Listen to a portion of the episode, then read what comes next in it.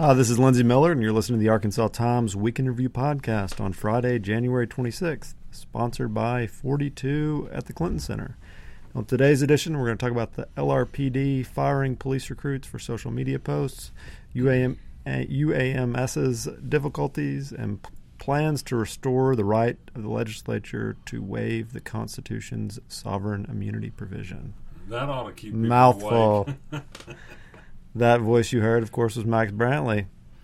oh, So, a third Little Rock police recruit has been fired for having a social media post uh, in which a racial slur appeared. yeah, and they didn't. A, a, a young woman, a black woman, was fired, and they didn't say the word. If I were to guess, I would say it is the word, and I think we have to say the word to understand what's going on here. And it, the word is nigga, N-I-G-G-A, as opposed, as they say, to the hard er word, which everybody recognizes as a terrible racial epithet. Uh, I don't think white people should use the A word either, uh, but it's certainly in common use. I think in the black community, it's fair to say. Look on any Facebook page or Twitter account, you'll see it everywhere on TV shows and music and what have you. Well, in any event, uh, I think they also what happened with her was though, what's very interesting is after earlier problems with two recruits uh, who were discipline related to having that word appear on their Facebook page, all recruits and officers said, clean up your social media, get rid of objectionable stuff. And she says her lawyer says she did, but that somehow it appears she missed one post many years ago when she was 16 years old. Now, I think they're saying she somehow was insubordinate or didn't follow instructions because it was still there, but this seems like I agree with Robert Newcomb, her lawyer. This is a terrible overreaction by Police Chief Kenton Buckner, but I think this is the third in a series of overreactions. If I mean to repeat this, we need to go back to the complaint by a black recruit about a white recruit who used the word uh, on his Facebook page, and the context was really not offensive. Without speaking at all to what's in the heart of this white recruit, he ran a picture of a man he served in the army with, uh, asleep, a black man, and he put in quotes, night, night, good night, nigga, good night, or something to that effect. This apparently is a line from a, com- a black comedian's act. Uh, the man whose picture was taken said he wasn't offended. The guy said he meant no offense. He apologized to the person who was offended. He took the post down. He was fired in any event. Uh, then the, the person who'd made the original complaint, a black recruit, on his fus- Facebook page, not surprisingly, had some posts in which that word was deployed, so he was fired too. So we now have three people fired for episodes that I don't think any one of the three could be fairly characterized as using a racial epithet in an offense in a way intending to harm or be hateful to somebody else. First of all, it was outside of work before they even went to work for the police department and they not only don't help racial situations in the police department, they harm them. This is a police department that's overwhelmingly majority white in, in the city that's majority people of color. It's a it's a city where the Black Police Officers Association has many complaints against the chief, who happens to be black. We need to say over their treatment and assignment, and in promotion, and in the way uh, the police department deals with people of color in the inner city. Uh, we have many complaints in the community about how deadly force is employed against black people versus white people in the city. Uh, white police officers overwhelmingly don't choose to live in Little Rock, and many of them get a subsidy to take a free car home because they say there's too much crime and they don't want their kids in Little Rock schools, which happen to be majority black. There's just this whole roiling mess of race, and to fire three recruits in a department that's something like 70 people short of, of its officer force just seems nuts to me. Anybody who thinks this is going to improve racial relations is just is just not exercising good judgment. It seems to me. I, but that's Kenton Buckner's the man, and uh, so we'll see. I, I, I think this one has just gone too far. So you mentioned uh, the the fired recruit's attorney. What sort of recourse does someone have in this case? Well, you, you can you can appeal a firing. I don't know if recruits are under civil service yet or not. If they're still on the recruit thing, you can certainly go to court and protest a firing. So they have recourse. You know, there there, there are some First Amendment people who are on the police force can be placed under some First Amendment restrictions. You know, you can't shout, shout fire in a crowded theater. I don't think you can shout the N word at people indiscriminately in a hateful way and expect to hold your job. But that's not what the case is here. And so I, I think there's some arguments that can be made. And I forgot to say the other huge thing that, that has happened this week was is that they, they fired a they filed a third degree battery charge against a white police officer in in the case of when he shot somebody who was trying to drive away in a stolen car from a fast food restaurant in West Little Rock. At the time, the police said, "Oh, he feared for his life. The car was driving toward him, and so he was seemed to be justified in shooting." Well, they had a surveillance camera running, and it apparently the prosecutor believes shows pretty clearly that he was not in danger from the car, and that firing the gun in that circumstance presented harm to other people who were present, and also he didn't tell the truth about this. He lied about the circumstances. And this wasn't the first time for this officer. He was fired uh, some years ago. He's been on the force for 26 years because he reportedly lied about a circumstance in which he made some arrest of somebody, I think, for resisting an officer. He was, and his firing was upheld by the Civil Service Commission, which isn't known to be soft, known to be hard on police officers.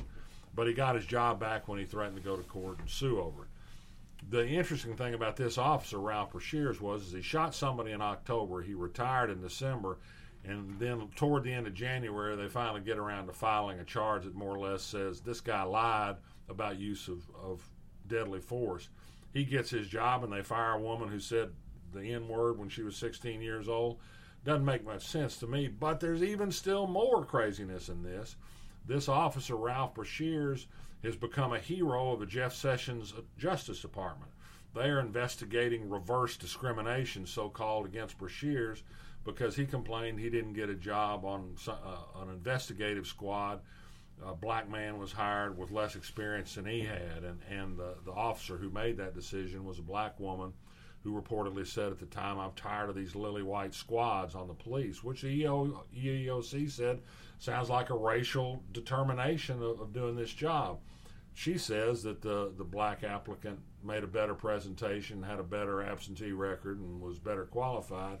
Certainly, I mean, the, the race thing raises a flag, although, I mean, we do have a problem on the police force of, of top jobs and a lot of things being in control of white officers and I think a concern of affirmative action is not a bad thing, but in the Trump Justice Department, it is. And so, this very unlikely hero of the Trump Justice Department, a guy who's apparently been accused twice of lying to his superiors, is not only a hero, but they're fighting for him while we're we're firing people for using an everyday street term that that black people, when used by black people, take absolutely no offense from. Yeah, it's almost it's almost hard to believe. It's like we it's, made it up. It's like a novel. It's just it could be a song. Yeah, I think it could be a hip hop hit. Don't you think? not not in my hands.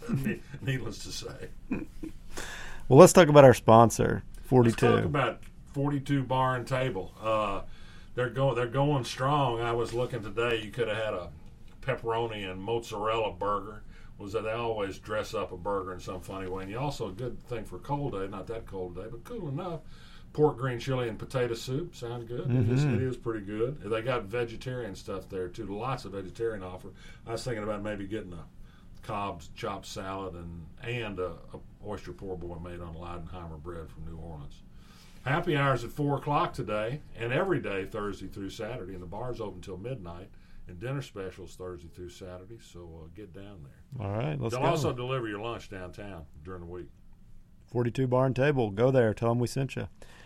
Members of the UA Board of Trustees and leadership of the University of Arkansas for Medical Sciences will begin holding open monthly meetings to track UAMS's financial position. That's what Trustee John Goodson said this week, and he said he also hopes the legislature and their constituents will pay attention. Well, I kind of think maybe that's what the meetings are all about mm-hmm. because holding meetings are not going to make money materialize out of thin air.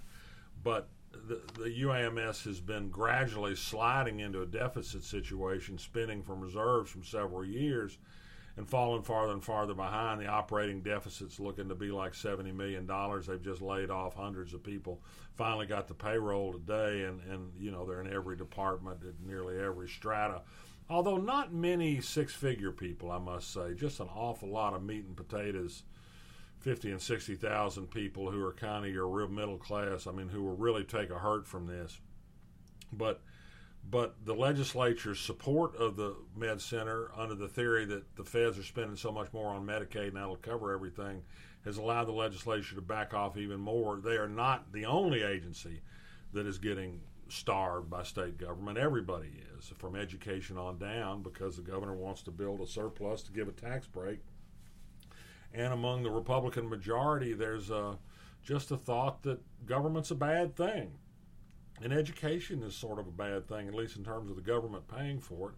Uh, we provide just zilch support to the to the medical school, which supplies most of the doctors in Arkansas, and it makes the med school cost still more. They think it's fine to keep raising the tuition, and certainly when you become a doctor, you have the potential of making good money. Although people in family practice, which is the most efficient and effective part of practice, they get they get okay, but they, they, they don't live the lives of Riley. I mean, uh, certainly not when some of them leave med school with hundreds of thousands of dollars in student debt. So I I just think we're robbing Peter to pay Paul, and we're penny wise and pound foolish, and any other cliche you can think about. But right now, higher education just simply is not in high favor in Arkansas. John Goodson, I think, wants to have these meetings to at least spread on the public record that they need help. But I, I think that's uh, like that lady dying in that nursing home down in South Louisiana and Katrina, Mama. Help isn't on the way. All right. Uh, well, let's let's see about help in another arena. An ad hoc group has announced plans to attempt to put a constitutional amendment on the ballot that would restore the right of the legislature to waive the Constitution's sovereign immunity provision. That's uh, the Supreme Court, state Supreme Court has said bans lawsuits against the state. Yeah, we talked a little bit about this last week, and that's the, the, the long and short of it is the Supreme Court seemed to say where the Constitution says the state shall never be in a defendant in its courts, it means what it says, never. Uh, and the state gets sued all the time in, in lots of different ways. Uh, and and if it's cut off forever, some suits will go to the claims commission, which is a terribly political process without the due process afforded in court. It's not a good alternative.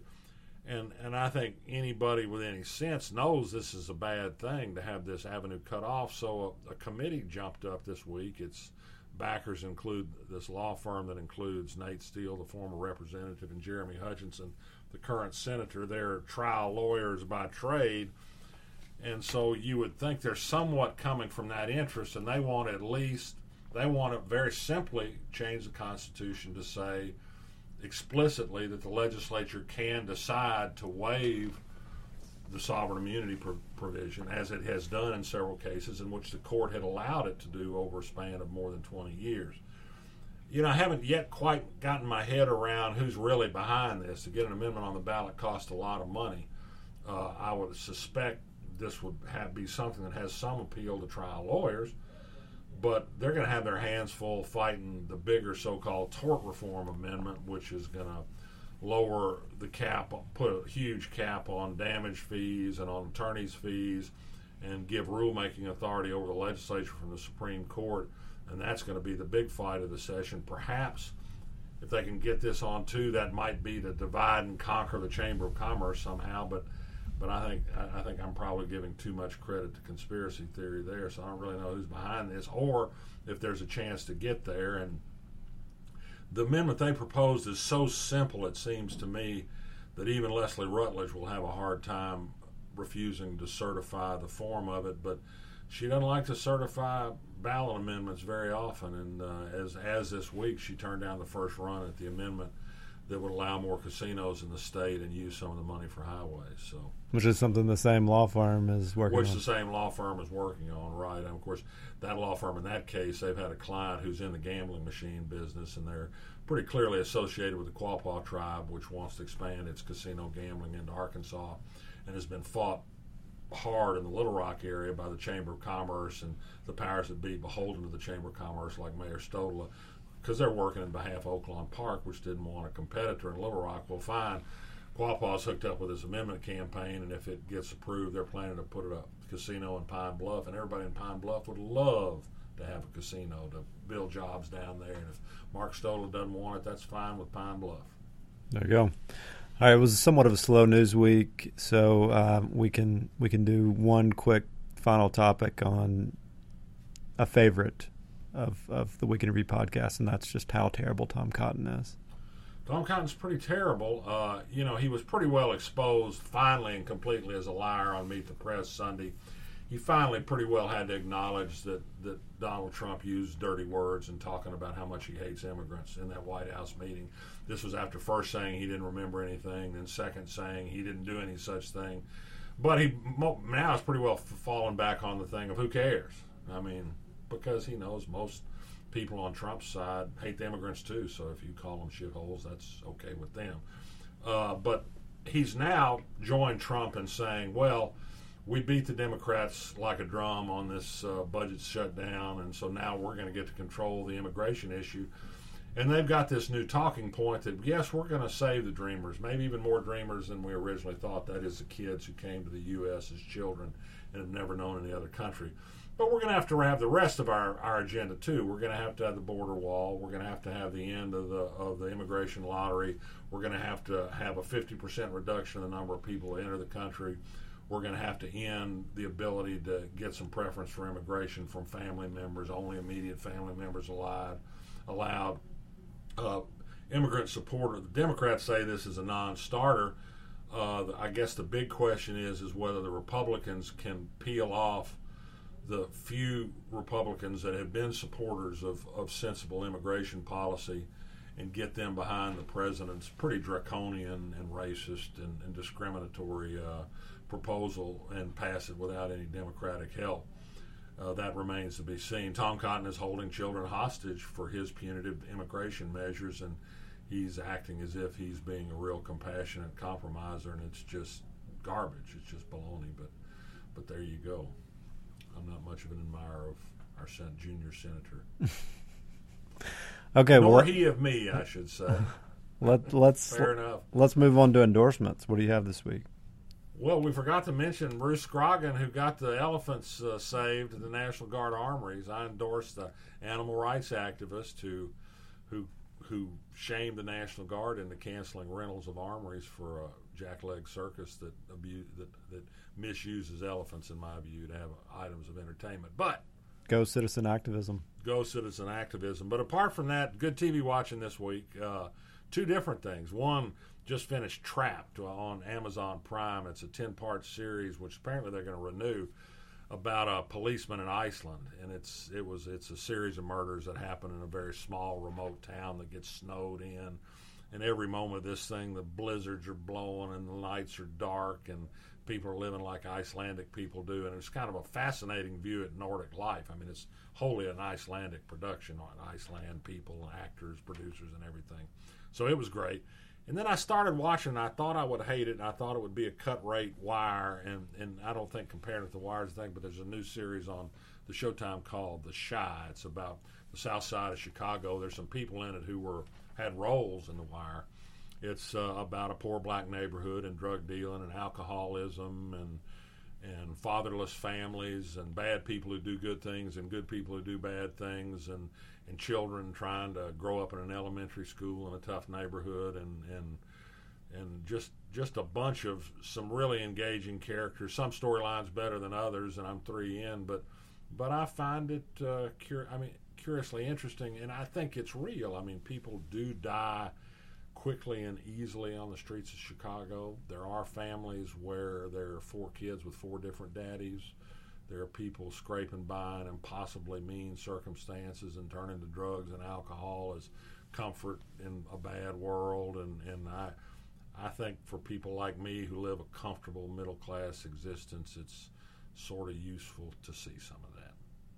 I haven't seen it yet, but I am an admirer of the show's creator. Um, her performance on Master of None. Right, she was from Master of None. Did you watch that? No, but I, I Well- read about her background. Uh, I I don't know that you would like Master of None, but you would like the episode, yeah, she uh, apparently wrote was wrote one of the like Yeah. signature issues. right? So, The the one in Emmy where uh, it sort of goes through year after year of her family's Thanksgiving celebration, where Dev, the the main character, plays by played by Aziz Ansari, comes over every year, and they go from little kids to teenagers to grown ups, and and it sort of documents her.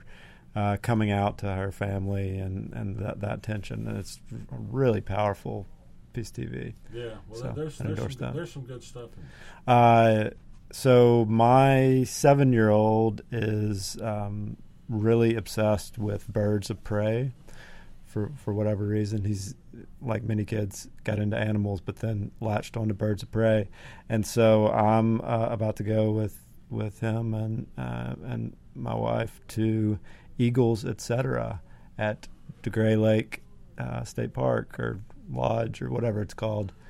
It's a whole weekend of birds of prey. There's an eagle tour, an owl watch. So the Eagles. Are they guarantee the Eagles are there? That I don't think they've guaranteed me, but our resident bird expert Leslie Peacock says I'm almost certain. Your to- are good. You need to get to Allsopp Park. The Hawks have been omnipresent. They've been swooping. I've been afraid they've been looking at me. Yeah. swooping so close. I don't know what the deal is, but suddenly when on my walks, the Hawks are everywhere.